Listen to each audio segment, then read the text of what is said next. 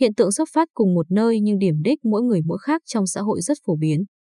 Xuất phát cùng một nơi nhưng 10-20 năm sau, có người trở thành tỷ phú, có người lương ba cọc ba đồng, có người làm ông này bà nọ, có người thấp cổ bé họng.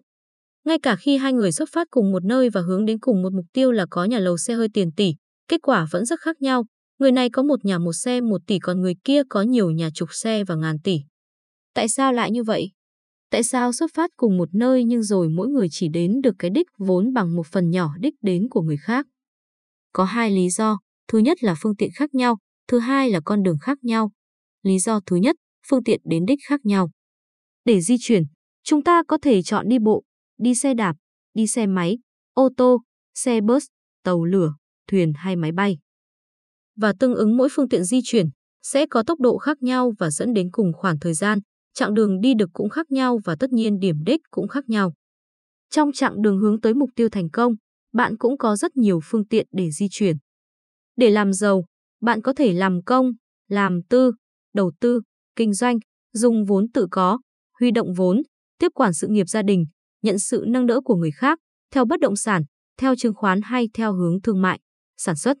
Mỗi phương tiện này đều có tốc độ làm giàu khác nhau nên tất nhiên với cùng thời gian 20 năm, đích đến mỗi loại sẽ khác nhau.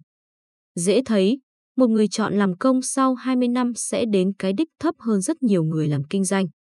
Một người tiếp quản sự nghiệp gia đình sau 20 năm sẽ ổn định trên cái đích của mình hơn rất nhiều người tự doanh.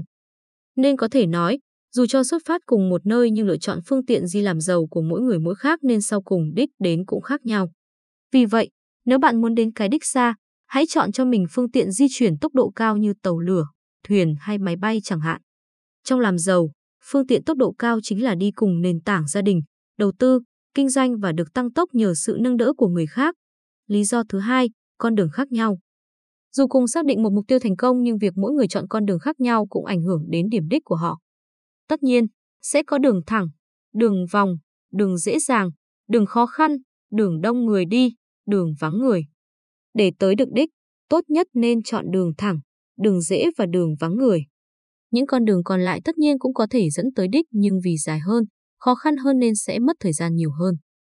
Chính vì mất thời gian nhiều hơn nên trong cùng 20 năm, đích đến của người đi đường vòng sẽ thấp hơn đáng kể đích đến của người đi đường thẳng. Trong mục tiêu làm giàu, đích đến là số lượng tài sản, con đường thẳng là chọn làm kinh tế, con đường vòng là chọn làm việc ở các lĩnh vực khác như kỹ thuật, khoa học hay chính trị.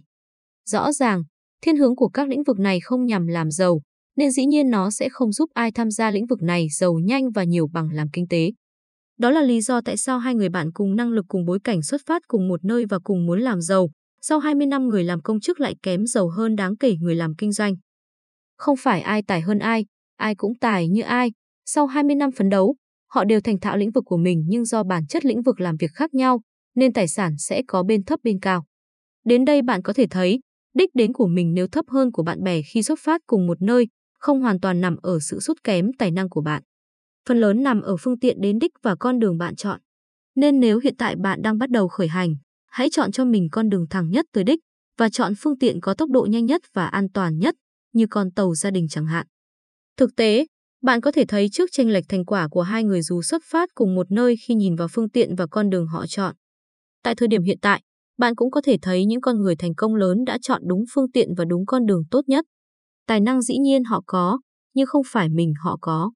Yếu tố chính làm nên thành công vượt bậc của họ so với những người xuất phát cùng một nơi với họ là, xin nhắc lại một lần nữa, phương tiện và con đường.